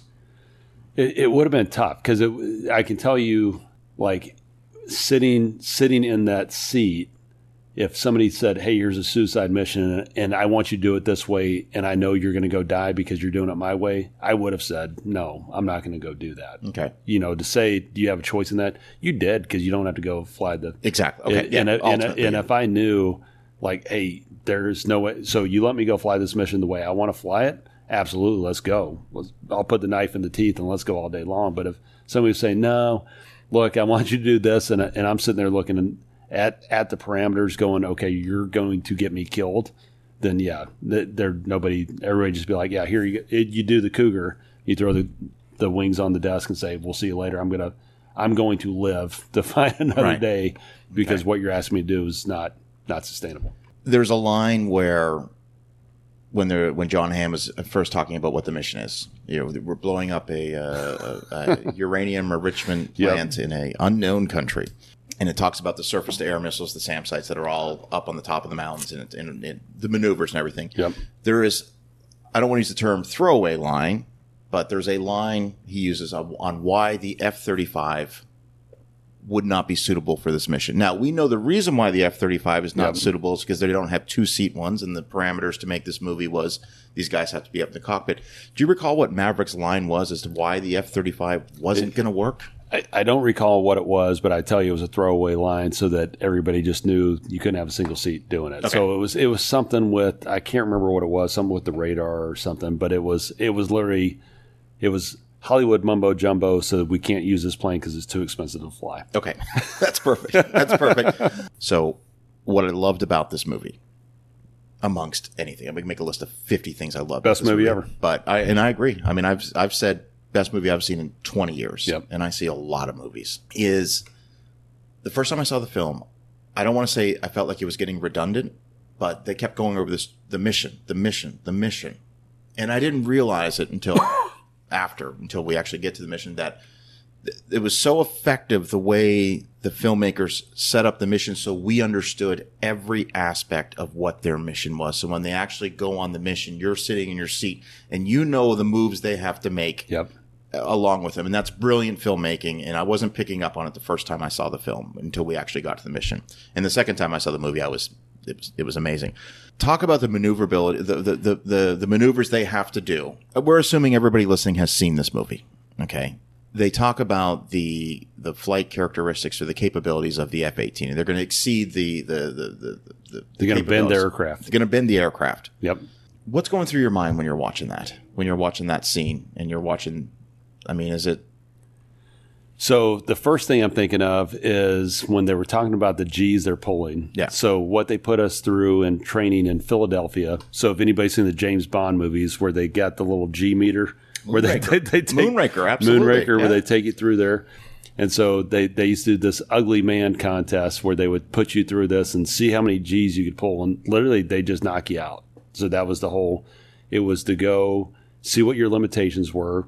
They put you in different, they put you in a G suit, which a G suit would compress your legs. And, and so those of you that haven't pulled G's, really what ends up happening, and they talked about in the movie, but you end up getting the blood leaves your brain. And so you become, I'm a, I'm a 200 pound dude at 10 G's. I'm a 2000 pound dude. So I become Jabba the Hutt. And so, um, but all the blood leaves your brain. And so when you black out, it's basically you have no more blood in your eyeballs is really what it comes down to.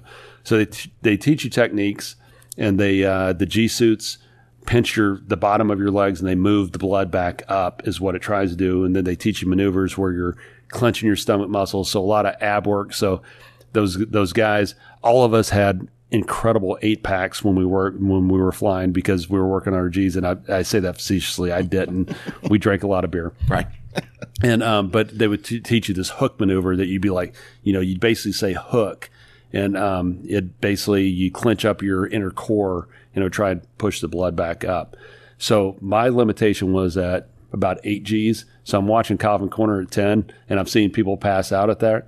So the ideal fighter pilot was literally Chuck Yeager's build that was five five five six ate a lot of red meat, so kind of chunky, muscular guy that could um, basically also drank a lot of whiskey, and so it was basically had had blood vessels that were had a bunch of fat that it wouldn't drain down. So so in World War II, that was the big joke that it's the ideal fighter pilot was five five five six, you know, could basically squat 5,000 500 pounds and um, and like to eat cheese and drink whiskey. And so when they're pulling those G's, those guys that are all cut and ripped like that, they're passing out at seven, eight G's. So Okay. this is not realistic. Okay, all right, that's interesting. Okay, once they initially go up the face of the mountain and then they go invert it and they do that's a negative G dive or is that, So, so the negative G, what what happens in a negative G is you end up having the blood go the different direction. So it's called a red out. So the blackout, the the blood leaves your brain. Red out means you have too much, and so literally you see red, and it's all the blood in your brain, and so literally you can only handle about two and a half, three negative G's, the human body, and so um, the negative G's. It's um, just think about going upside down. So upside down, you're negative one G, and so so that's just upside down, straight up. Now you put the force of an aircraft on it, and you can do some funky stuff there that you really do some weightlessness and everything else that can really fry your brain. what's the line in the original Top Gun? He says we are in a negative four G dive with a MiG twenty eight or Yeah, something. Yeah, yep. So That's awesome. Once they blow up the Death Star, as I said in the uh, in the book, which was like seeing that explosion. That was that was just fantastic. Yeah. Being a former attack guy, nothing better. okay. So so the the laser pod stops working. Uh, so we're not going to we're not going to dog on Bob right now, are Right. we? No, we're, uh, we're Bob- going we're going right there. Uh, no, no, no. I, no, listen, listen. Bob's one of my favorite characters in the movie. No, no, he, no, no. It, it, it starts malfunctioning. It's not his fault. He said it's, it's. I, yeah. I, I, I know, but and, and I just tell you, like it doesn't malfunction like it did in that movie. Right. That was like the I. I was Yeah. sitting there watching it as a as a former um, non-pilot, going, dude, you can't like keep having this happen. You know, so it was, it was that's just like where I wanted- it, it was again- again. infuriating watching. facts versus Yeah. fiction. That's what I want to make sure because I'm thinking to myself, there's that's one of the most crucial elements of the damn mission. Oh, yeah, and, And absolutely. you're not. I mean, I'm thinking who's in charge of this this radar pod? Like, how do how would this? How does that happen? How does Absolutely. that happen? Okay, so then then the question to flip that back to, so now Rooster has to what do they call it, uh, dead eye or dead, it- so manually put it in there. manually? Okay, how hard of a shot was that he that he did? Is that So, so that was literally thinking about driving down a road going about 70 miles per hour. Um, those of you that in the old days used to have one for the road where you throw a bottle and try and hit a trash can as you're going 65 and you hit the trash can. okay? Awesome. Oh my god. Okay. Yeah, no. So, so when you're thinking about the angles and the speed, and so when with precision guided munitions, we would have a laser on a target and you would put it within eight feet. So think about eight feet. That's the distance between you and me right now. Yeah. So from 30,000 feet, from 15 miles away, eight feet. And so when you're when you're coming in and you're trying to put a pipper on something, it's you're going 600 miles per hour, which is 10 miles a minute, you know, which uh, is super fast. And you just start thinking about so how much time is eight feet? Eight feet's like point zero zero. I'm I'm not, I'm not going to try and do the math Right. right now, but it's it's milliseconds, and the human element you can't do that. Okay. And so actually getting that hit was not possible. It was the one in a, it was a one in a billion. It, it was it was uh, so you're saying we got a chance. yeah, exactly. The Dumb and Dumber line hit. Absolutely. All right, so then then this is the next question for you. So, Coffin's Corner, they they we've talked about the, Mm-hmm. Oh. the the bending of the airplane. The, the, the, the these And, guys. and so if I could take you back, like Yeah. the first movie that did that was Behind Enemy Lines.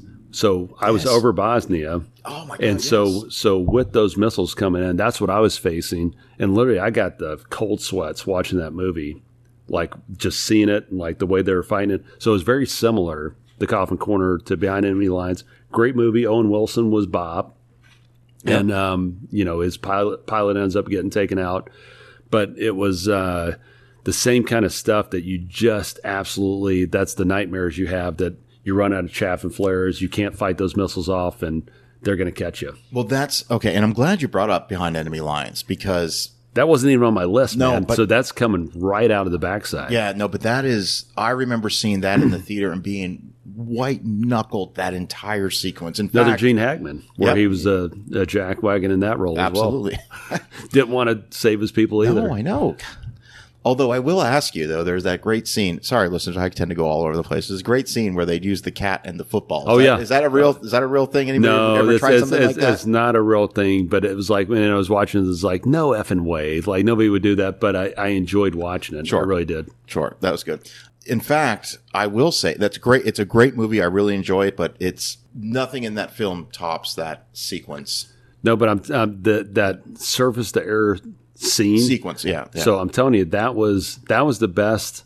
I would say air aviation sequence of anything I saw between or, that I ever saw that that made me just from somebody that had having done that that I've walked out with the cold sweat like it, watching the movie scared the shit out of me like Yeah. watching it um, until the coffin corner. Okay, and and I would uh, urge I would urge listeners out there if you have not seen Behind Enemy Lines with Owen Wilson, it's it's good. It's Yeah. a it's a good movie. I, I I really enjoyed that. In fact, I think I watched that a couple months ago, just just on a whim. I was just looking for something to watch. That brings me to my next question I have written down here, and that is when we get to Coffin's Corner, the anxiety I was feeling in the theater watching that. Again, civilian, never never experienced anything like like what you've experienced. My question was the chaff, the flares. They can take out the, the missiles, the surface air missiles. They, is that because that that's what it, what it looked like was happening? It was it looked like they were deploying the chaff and the, the So, missiles was so, were so let me explain Please. for for our listening audience the the difference between chaff and flares. So- Please. So, chaff is the equivalent of throwing aluminum pieces out. Okay. So it gives you if it's a radar type missile coming at you, it ends up thinking that that's another plane there. okay, And so, so basically, what happens if if it's a radar type surface to air missile, the they'll see the chaff and they'll get confused, or the missile will get confused, and it will go after. It, it'll just paint a picture of a bunch of radar of aluminum that'll think it's just a cross section of a plane. and It'll go after that. The flares are anti. They're they're going after a heat seeking type piece, so they see the the high heat coming off of the flare, and so there's two different missiles. So going chaff flares with the same missile never makes sense. okay. So it depends on what the missile is coming out at And you. in Coffin's Corner, they were surface to air heat seeking missiles. they were we heat seeking, so it should have been flares Okay. that they were pop, popping out. So Okay. they're talking chaff, but it, it should have been. Okay, so, but I see these missiles explode. Oh yeah, So they'll they'll hit that heat source and then they'll just explode. and they, they think they're taking out an engine, or they think they're taking out okay, a cross section. So sometimes there's the, the two of them, depending on the the complexity of the surface to air missile. it's just an incredible scene. That, Yep. that- I'm- Oh, it's just- amazing. I mean, just incredible, incredible. Now I wrote I wrote something down. I wrote something down here because in the very first teaser trailer, for, or maybe it's the second one. It's one of the trailers. You see a shot of an F fourteen Tomcat. Okay, so I have something I call trailer rea- reality syndrome. Something I've something I've come up with. This is where trailer recall syndrome. Okay, That's Sure. Something I've, I've I've come up with myself where I see a trailer. It's buried in my images from that trailer are buried in my mind, and I'm wondering when am I going to see what I saw in the trailers? Why I should just stop watching trailers. So there's an opening shot of an F-14 Tomcat in one of the Maverick trailers. I'm going, when are we going to see this F-14? I had this theory that the movie was going to open up with Tom Cruise stealing an F-14 from Iran. Iran. yeah, yeah. And I wonder if we could just talk just a little bit about, for as realistic as this movie is, and we give it A plus for its realism. Yep. And correct me if I'm wrong. There are not working F-14 Tomcats in the Navy right now, right? They've No. all they've all been, They've all been retired, retired. a long time ago. Yep. So the only Air Force that still tr- attempts to fly them is the R- Iranian Air Force. Yep. We've Or at least that I know of. yeah, exactly. Yeah, yeah. And th- I was also told that the existing F-14s, when they were retired, they were stripped of everything Yep. just to prevent you know any espionage, somebody trying to steal the parts and selling them on the black market. So that was not a real F-14 Tomcat in the movie. Damn, if I didn't. I mean, if you didn't know that, I mean, that was probably some of the most believable CGI I've ever seen in a film. So, so interesting piece for me too that hasn't come up is I've actually had a flight in an F fourteen. Okay. And so the uh, and I had the coolest F fourteen flight ever. Um, so there's a we were we were in the Red Sea and we were going around to the to the uh, to the Gulf and we ended up doing swaps. So basically we had the A6 guys got to fly with the F14 guys, the F14 guys got to fly in the A6. And so we go to do this flight and the um, and the the guy that was our deputy commander air group said, "Hey, let's just do a mission here." And so what the mission was was and and where I'm going with this, there's this.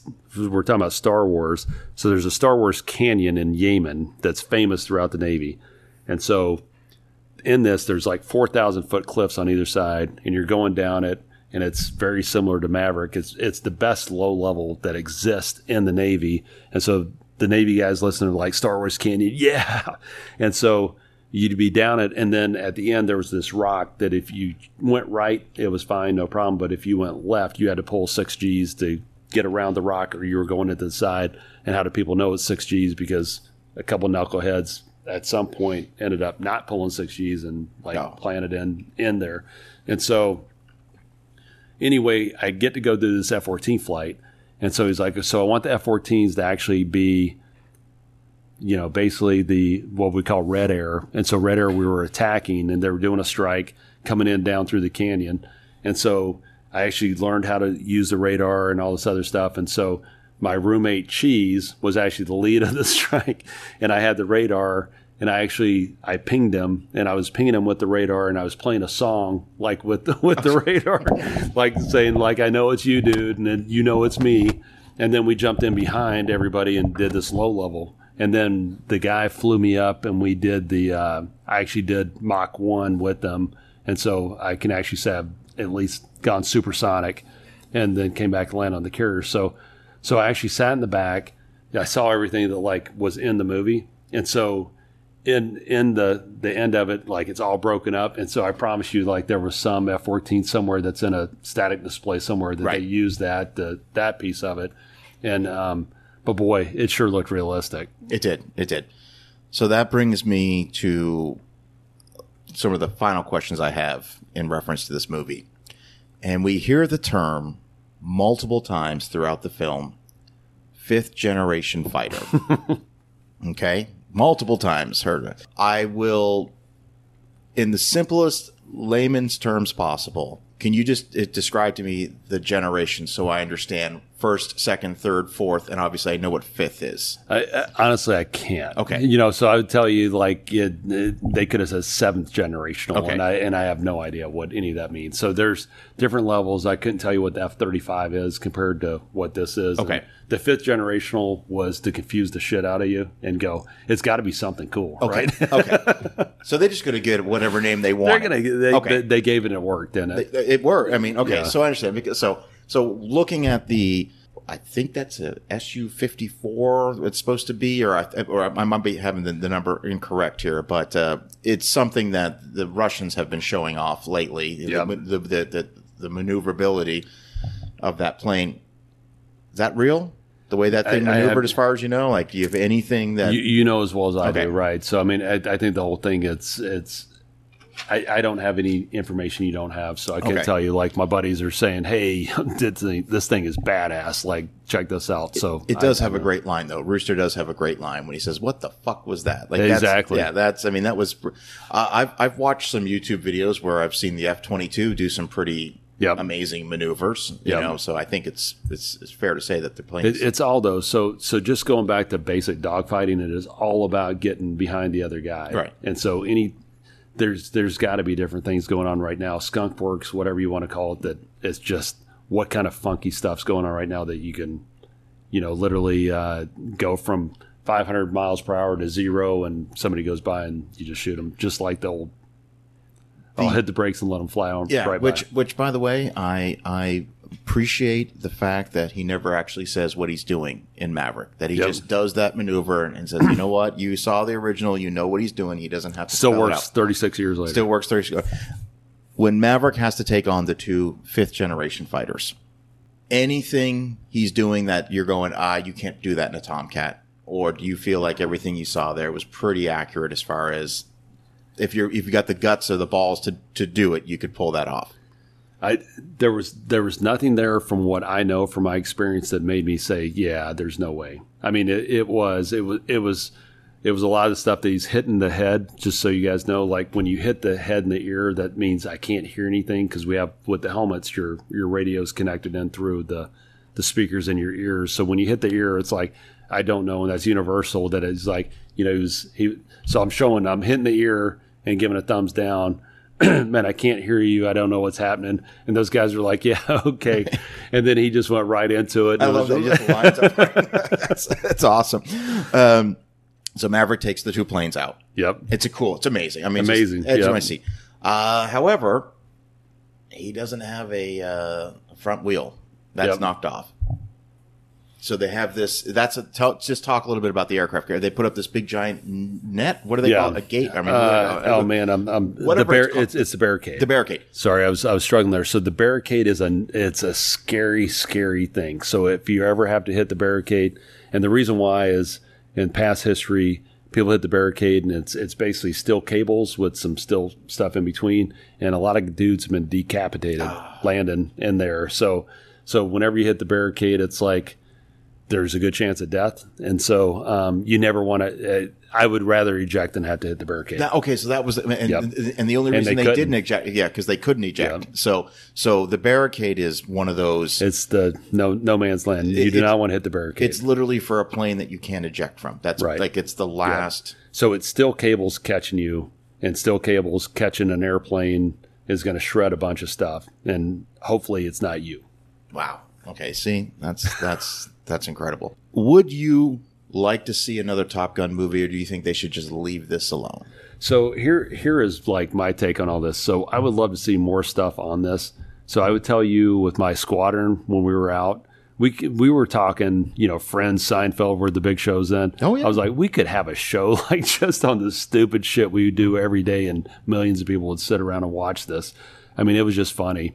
And some of the stuff that like I didn't mention before on why Top Gun made it cool for us was literally when I went through flight school, we would sit around and we're drinking beer, and it was like, you know, we got the number three job in America right now. And so let me ask you, do you do you know at the time, 1990, what you would say the top two in front of being naval aviator after Top Gun had just come out would be?